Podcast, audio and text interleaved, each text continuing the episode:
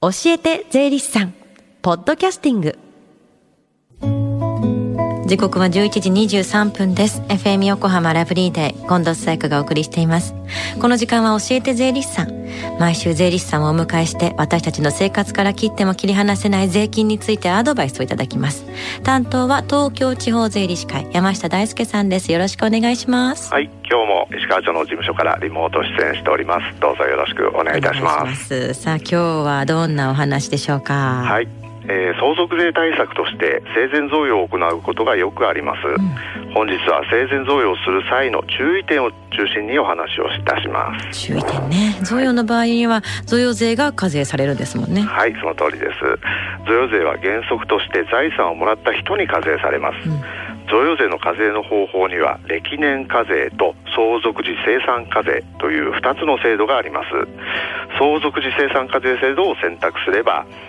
ごめんなさい選択しなければですね、歴年課税により課税されるので本日は歴年課税を前提にお話をします、はい、歴年課税はその年の1月1日から12月31日までに贈与によりもらった財産の合計額が110万円を超える場合に課税されます、うん。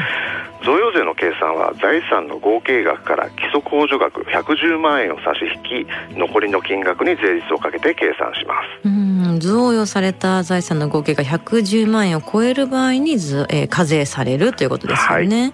2人から110万円ずつもらった場合っていうのはどうなるんですか？はい、えー、110万円を2人から贈与を受けた場合は、うん、財産の合計が220万円となるため贈与税がかかります、この場合220万円から110万円を差し引いた110万円の 10%11 万円が贈与税額となります、うん。あくまで贈与を受けた人に課税される税金ですので注意してください。なるほど。一人ずつだとしてもってことですね、はい、財産をもらった人が贈与税を払う。はい。相続税対策として生前贈与するメリット教えてください。はい、えー、相続税対策として生前贈与をするメリットはですね、うん、贈与者が死亡するまでの財産を減らせることができる点です、うん、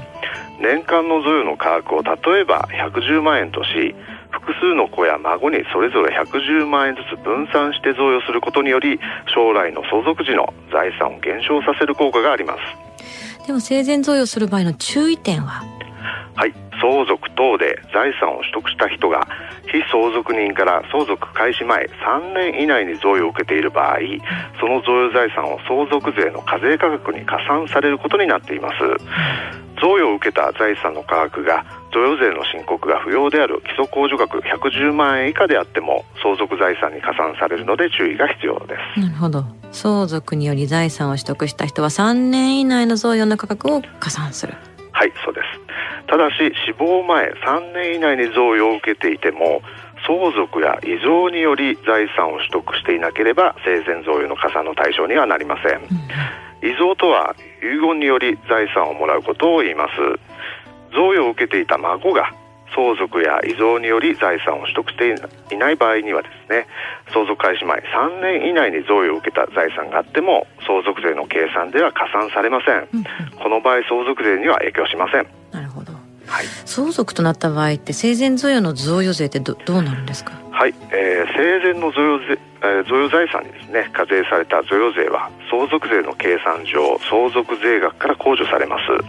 ただし控除される贈与税額は贈与を受けた人の相続税額が限度となります。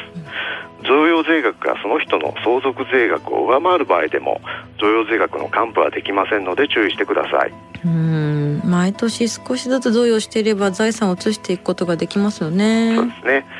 毎年贈与する場合にはですね特にただ注意が必要となります。毎年一定の金額を贈与することが決まっているような場合にはですね例えば1100万円を110万円ずつ10年間に分けて毎年贈与するという契約は、うん、定期贈与として、まあ、その契約をした年に贈与税が課税されるので注意が必要となります、うん、このような場合110万円ずつ贈与を受けるため申告は不要とはならないので注意してください、うん毎年贈与する場合は特に注意が必要ですね。はい。生前贈与を定期贈与とみなされないためには贈与するたびに贈与契約書を作成しておきましょう。毎年その都度契約をしているということを明らかにしておくことが大事です。財産をもらう人が未成年者の場合には贈与契約の有効性には特別注意が必要となります。この名義の預金について実質は親が管理していた財産として贈与が認められず相続税の課税漏れを指摘されるケースもあります。生前贈与にはいろいろと注意点がありますね。はい。えー、生前贈与の方法などですねご不明な点などございましたらお気軽に税理士にご相談いただければと思います、はいそして最後に聞き逃した、もう一度聞きたいという方、このコーナーはポッドキャスティングでもお聞きいただけます。FM 横浜のホームページ、または iTunes ストアから無料ダウンロードできますので、ぜひポッドキャスティングでも聞いてみてください。番組の SNS にもリンクを貼っておきます。この時間は税金について学ぶ教えて税理士さん。今日のお話は生前贈与の注意点についてでした。山下さんありがとうございました。ありがとうございました。Deep inside your ears still lingers on. The fading sound of footsteps so clear to hear. Whenever I find you with empty beer bottles in your hand I see someone four years old staring back at me. Once you told me you don't know who you are there are pieces of you lost somewhere along the way. And you've been searching hopelessly in a wrong place.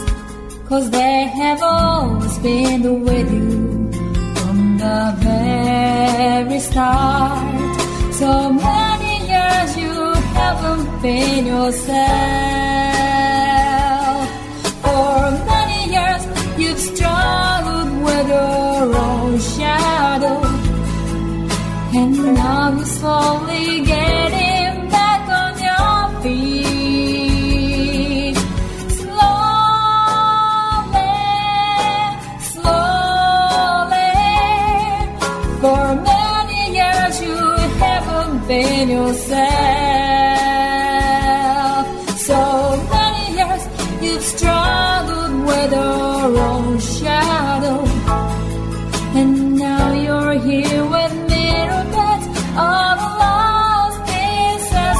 Together.